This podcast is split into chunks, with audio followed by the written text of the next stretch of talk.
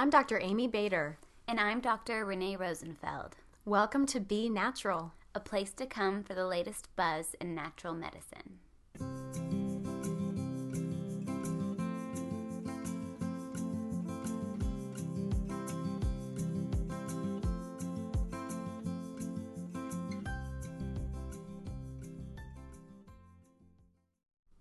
Episode 2 Rethinking Weight Loss. Hi, I'm Dr. Renee Rosenfeld. And I'm Dr. Amy Bader. And we wanted to kick off our podcast series with a super hot topic, which is weight loss. We get asked about this all the time, weekly basis. Yes, this is definitely something that people want to know about. And I think the reason people want to know about it, Renee, is because dieting has failed so many people. Absolutely. I think I saw a study once, and this is a while ago, that the success rate for the diet industry is about 5%. And that, yeah, not Woof, good. She's making she's making a face. Um, the success was measured if someone could keep off their weight for five years. So five percent of people went on a diet were able to keep that weight off for five years. That is really, really unsuccessful. Yeah, it's not the kind of statistics that I would enjoy having with my patients. I, I can definitely say I have a better than 5% success oh, yeah. rate. We've got better success right. rates than that. So I think the reason we have better success than the average diet plan is because we don't look at weight as an issue of calories in and calories out. We are looking at this from the perspective of chemistry in your body, metabolism, hormones, and also the emotional body. So we want to talk a little bit about that today. Yeah. Let's start with hormones and chemistry. Great. So, one of the biggest hormones that we look at when um, patients are overweight or not losing weight is we look at your stress hormones. So, like cortisol mm-hmm. and estrogen and progesterone, so your endocrine hormones exactly. and insulin. Mm-hmm. So we look to see, you know, what stress triggers are in your life that are creating this wreck havoc on your system. Right. There's a saying that's mm-hmm. old in medicine, and it says, "Show me the size of your belly, and I will show you the size of your stress." And I can tell you without a doubt that that is true. And remember, stress isn't just, oh, I'm in a a troubled marriage or my boss yells at me, stress is also other things. Like you're eating the wrong foods for your body. Right. And you're not sleeping and you're constantly dehydrated. Right. Mm-hmm. right. Or you're not breathing. Right. Things like that. Right. Not taking deep breaths all the time. So, some of what happens with these hormones that Dr. Renee just mentioned is they have an adverse effect ultimately when we connect the dots on how your thyroid hormone gets to behave in your body. And your thyroid hormone is what revs up all the little engines in our cells and makes us have the metabolic rate that we do. Okay. Right. So if your cortisol is too high because you're stressed out, or your estrogen's too high because your lifestyle is not supporting healthy biochemistry, your thyroid hormone is left to its own devices to be rather ineffective. Right what does raise our cortisol? Um, there are a lot of things that do, but I'm going to hit on the top key players that do that. So, stress, and that can be anywhere from eating inflammatory foods, eating foods you're allergic to, not sleeping, not drinking water, um, working out too much, like running marathons. Most people are not fit to do that. So, we're going to talk a lot about exercise yeah. in a little bit and how that plays into your stress hormone regulation. Um, not eating enough, also being in fight or flight all the time. So, like a medical student, you're in fight or flight all the time. So, yeah, your cortisol levels are really, really elevated, or they're completely reversed at night when you should be going to sleep, they're really elevated. And then in the morning, when they should be elevated, they are lower. So you're really exhausted all the time. So, those are some examples of things that um, increase your cortisol and in turn because mm-hmm. you to not be able to lose weight. Right. And then there's estrogen. We mm-hmm. talked about that a second ago. And one of the things that estrogen does is it kind of puts out the fire of metabolism. It competes a little bit with thyroid hormone. And think about it for women going through their menstrual cycle every month, their basal body temperatures are lower in the first half of their menstrual cycle than the second. And that's because estrogen is dominant during that half of the cycle. Okay, it turns our engines down. Therefore, our body creates less heat from activity. So, estrogen quite simply puts the brakes on metabolism. So, why do people end up with an estrogen dominant situation. And this happens in men and women, by the way. It's a little easier for women to slip into this, but men can experience it too. So, anything that's going to really adversely affect your liver and put some stress on your liver could potentially create an estrogen problem. So, caffeine, alcohol, sugar, those are all things that can can get that out of whack. We really want to have a healthy ratio between estrogen and progesterone in the body in men and women. Right. Okay. So now we wanted to jump in and talk to you guys a little bit about insulin, which is a hormone you actually have a ton of control over yourself. So things that you can control about insulin is what are you putting into your mouth? Mm-hmm. Things that are high in sugar, high in carbohydrates, fast foods, processed foods, all of those things create a crazy pattern with insulin if you put them into your body. So with in turn that also it creates all this inflammation which can make you gain weight and have this horrible cycle you go into that you can't stop. Right, exactly. So what insulin really does is it it does two things. First of all, it tells our body to store store store store store fat mostly around your middle so if you're looking at your body and you're seeing a lot of weight around your abdomen and, and through your back, you're probably having an insulin issue. You're probably a little sensitive in terms of your insulin mechanism. And the other thing that's a little bit more of a recent understanding of insulin is it does directly drive inflammatory chemicals. Okay, so then we're going back to what we talked about earlier, Renee, mm-hmm. how we're spiking cortisol to kind of deal with this. Mm-hmm. You know, I think we've culturally made insulin kind of a simple thing. Okay, well, if you're diabetic, you might need some of it. Otherwise, don't worry about it. But right. it, it's it's it's a chemical that's so underestimated in terms of what kind of body shape you have and how you carry your weight and how easily you store your weight. And like you said, Renee, you have a lot of control over this hormone. Right. And so if you can make better food decisions that are healthier for you, and you can also help create a better um, lifestyle for yourself. Your insulin will not create a cascade of effects of gaining weight, feeling moody, sugar cravings, not sleeping. Mm-hmm. Um, things like that. Right. So, for instance, you're better off eating a large plate full of some protein and a ton of veggies than you are eating a 100 calorie snack pack carbohydrate rich thing. Sorry. Yeah. It's just not chemically what you want to be happening in your body.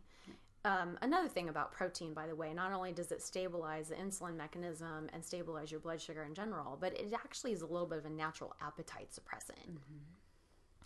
I want to talk about two chemicals when it comes to appetite suppression um, or appetite regulation, I should say. So, one is ghrelin, and that is a, a hormone that's made in your stomach and it's made in response to having not eaten in a while. I always tease my patients, I call it the gremlin, and I'm like, you cannot run from the gremlin. You have to eat. You have to eat to lose weight. Yeah, the gremlin, or excuse me, the ghrelin is there to save you from starvation. It's an evolutionary thing. It's important that we eat to survive. And so I tell my patients who want to lose weight, eat. Just make sure you're eating something that's smart. Um, the second hormone that's really interesting is leptin, and that is made by our fat cells, and that's made in response to eating. You know, a while after you start eating, your body starts making leptin, and leptin goes back up to your brain and tells you to put the fork down. It tells you you're full. Your butt literally tells your brain to stop eating if everything's working right. It's true. Absolutely. Hey, put the fork down up there. I'm full. Right. Um, so if you're not sleeping well, this is an interesting bit of re- research, Renee. If you're not sleeping well, the leptin mechanism around being satisfied with your meals doesn't work well. Right. So we go back to that lifestyle stuff mm-hmm. sleep, move, eat. Right. Have you guys ever, you know, do you remember in college when you'd pull an all nighter or you wouldn't go to bed until three and then wake up at five for oh, a test? I never did that. Oh, never. totally guilty over here. Um, last minute crammer sometimes, but yeah, like that day after you take your test, like all you want is sugar.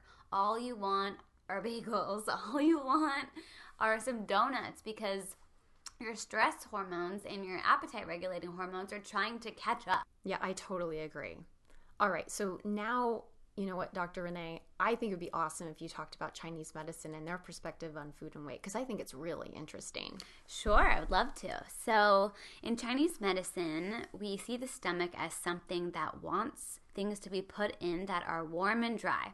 So, when I say warm and dry, I'm talking about the quality and the temperature of the foods you eat. So, in the wintertime, you do not need to be eating cold and wet things like smoothies wrong time of the year to be eating those things. Your stomach really wants like warm or hot soup, stews, congees, vegetables, and protein. And so you really need to use the stove or the oven as your first stomach because that's going to pre digest all of the food you eat. So it makes digestion easier.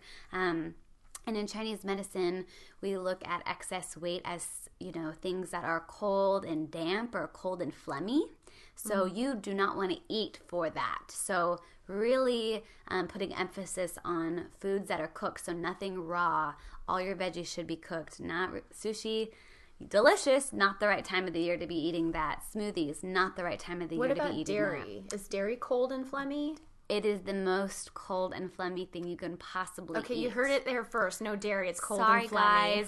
Super cold and phlegmy. Um, you know, grass fed butter can be pretty good. Um, I really love olive oil and coconut oil and things like that. I do crave, you know, butter mm-hmm. during the winter time, and grass fed butter is totally fine. Using it on warm cooked vegetables and proteins is fine. Okay. So, and you know, that brings us to the topic of fat. Yeah. So many people think they need to avoid fat when they're trying to lose weight, and that is just not true. Not true at all. Fat satisfies you. Fat's your friend. You know, I tell people before they they eat eat, you know, my patients who want to lose weight, I tell them to eat fat 15 to 30 minutes before their main meal. You know how your mom used to say, don't spoil your dinner? I just tell my patients, spoil your dinner. Spoil You'll it. eat less. Mm-hmm. You'll feel more satisfied with less food if you have a little fat prior to your meal.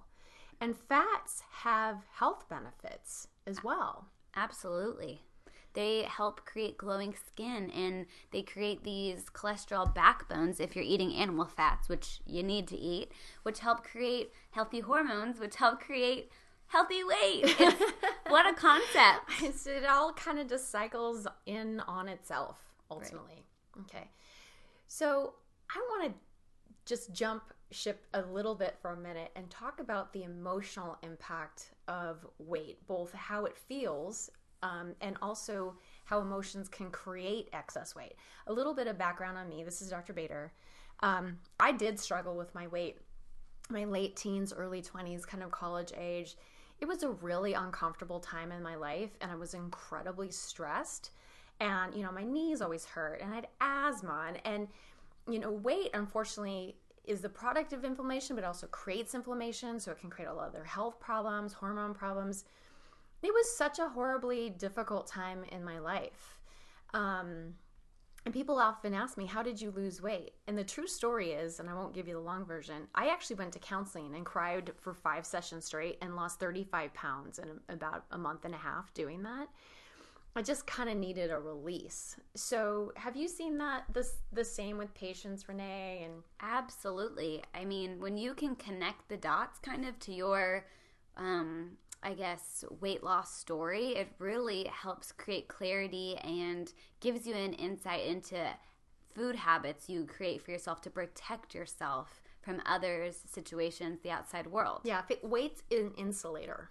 It, yeah. it truly is. I mean, it's a survival mechanism by the body in case we encounter famine evolutionarily, mm-hmm. but it's also an insulator socially, right. culturally. Mm-hmm. You know, I have lots of patients over the years who've told me that if they lose weight, people are going to start noticing them and they're going to have to potentially deal with some situations that are uncomfortable from them. And I've, I've had many patients tell me that they feel if they lose weight, they'll have higher expectations put on them at work or at home or whatever. So there may be other issues there that need to be addressed. Right. Like a lot of people, this happened to me a long time ago. Um, I've always kind of battled with my weight a little bit, but I made a connection a long time ago that someone would say something that would hurt my feelings, or I'd have a flashback from something stressful in childhood or whatever, and I would be like, I want to go eat X, Y, or Z. why? Like, I wasn't hungry. Mm-hmm. I was mm-hmm. trying to mask a feeling that was making me feel really bad. So, and and that behavior can be incredibly unconscious. Oh, it's so unconscious Many until people you're don't know that. Conscious of it, right? I had a patient tell me once that she had done the plan we had for the day. She'd eaten what we had suggested, and then about nine o'clock at night, she was watching TV and a commercial came on. She looked down in her lap and she had a bowl of pasta in her lap. She had literally gotten up, made a whole bowl of pasta, was sitting back down, about to eat it, and the, the entire event was unconscious on her part. Mm-hmm. So there may be things that we just need to check in with ourselves and see, you know, are we doing some things unconsciously? Do we have some triggers? There's a lot of great techniques for getting to the root of this stuff. There's homeopathy and counseling and acupuncture and I refer a lot for EMDR and hypnosis, biofeedback. And biofeedback. So there's definitely help to help you get ahead of those triggers. Um, the first thing I want you to think about, though, if you are struggling with your weight, is is there anything I'm hiding from? Am I hiding behind this weight for some reason? If the answer is no, then that's fine. You know, it doesn't always have to be the case, but maybe there is something that's contributing to that cycle for you a little bit. Right. And we also wanted to give you guys um, a few tips and tricks and pieces of advice about what to eat and how to be and move for healthy weight loss. Mm-hmm. So I think first things first is getting adequate protein. Some people need a little more protein than other people, but I think if you can have a good quality source of protein two, three times a day, it really does help stabilize lots of hormonal and appetite stuff in your body. And obviously, eating lots of green vegetables, you know, probably more cooked, especially in the cold months, right? Renee? All cooked. All yes. cooked, yeah. Um, and then a good quality fat and so coconut oil, olive oil, grass-fed butter, those those things. Avocados. Right? How do you feel nuts. about fruit? Well, I'm this is Dr. Renee speaking. I'm someone that has a fructose metabolism mutation, so I do not break down fructose very well. So personally, I don't eat very much fruit. Yeah. And if I do eat fruit, I eat it on a completely empty stomach um, by itself.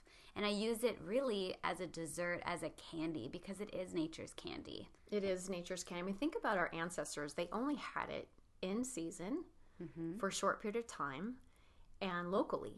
You know, they weren't getting their strawberries shipped from Brazil in freight containers, right? So think about how our bodies were made and evolved in nature. I'm the same. I don't eat a lot of fruit. Um, if I do, it's usually kind of a low glycemic bowl of berries or same. something. Um, and so, you know, I, I've told some patients who I know are very insulin sensitive, you know, an apple never made anybody fat, but it has kind of blocked the weight loss process from getting going. So that's something to think about if you think your insulin is is really touchy mechanism for right. you.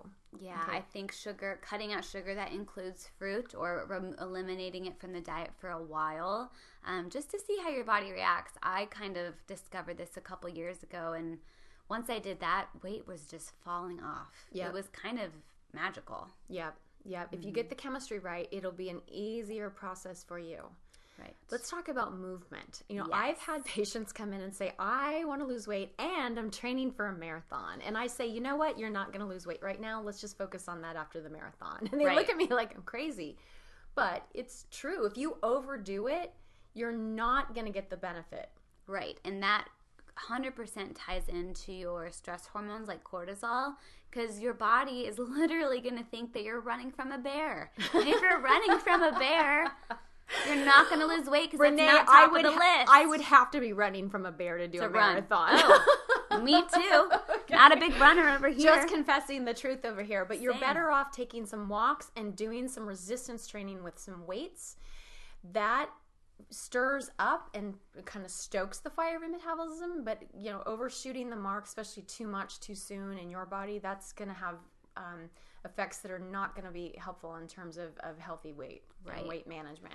I really, yeah, I like to really recommend that patients get up and move most days. Um, it really depends like how stressed and you are and where your adrenals are, but you know, going for a 45 minute walk every day of the week 30 45 minutes is great mm-hmm. um, i also like to add on barre classes pilates yoga things like that um, and also doing uh, body resistance, like body weight training to start if you aren't, you know, super athletic or have been using weights for a long time. That can get you really toned and really fit fast and then you can add on the weight but yeah it yeah. definitely helps your body composition mm-hmm. quickly i think it's one of the most effective tools do it correctly though so you don't hurt yourself get someone who's a trainer or, or you know a little bit has a little bit of expertise in that area so you don't hurt yourself but that's a great way to get things going quickly and also in chinese medicine um, I, it's interesting because we look at the body and where places of weight can get stuck so like Dr. Bader was saying, you know, you can see it stuck in the abdomen and the back a lot. Um, I get so many female patients that get, see weight stuck in the hips and the buttocks and the tush. Mm-hmm. So the biggest thing for that is you need to get your chi moving and to do that long walks again are so so good for that. And then on top of that i see people doing barre classes and barre3 in portland is really awesome. It started here. We have tons of studios all over. I do the barre3 workouts online at home because my schedule is crazy. Mm-hmm. um, i see such a huge change. And i danced my whole life and so um, i like to have that you know toned right. dancer's physique. Yeah. Find it, something that you like that you like exactly. And, and I go to dance level. class. Yeah. Dance classes are amazing too because it's toning and it's cardio and it's super fun and it makes you feel so happy. Right. I mean, I personally am a fan of gyrotonic, which could be compared a little bit to that Pilates, barre, yeah. that kind of thing. Something that's going to stretch you and strengthen you for sure. Mm-hmm. Um, water. Ugh. Okay, so here's water. the deal: you kind of need it for everything, literally everything. so make sure you're drinking half your body weight in ounces. And if that's just too much for where you are, just make sure you're drinking, you know, a reasonable amount. You know, a lot of people think they're hungry when they're actually thirsty. And so they'll go for food when they should be going for hydration. So there's some of our thoughts on weight, healthy weight, weight management. You know, hopefully we shared some information with you today that was informative and um, gave you some tips that you can implement right now in your life. Yeah, um, and we will definitely be touching upon this topic later on in our series, so stay tuned and um, be sure to comment on our Instagram or Twitter if you would like to know more about specific topics within weight loss.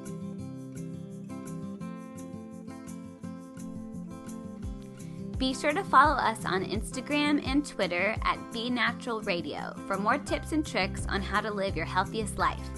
This podcast is sponsored by Real Beauty Food Inc., makers of skin tea. Thanks so much.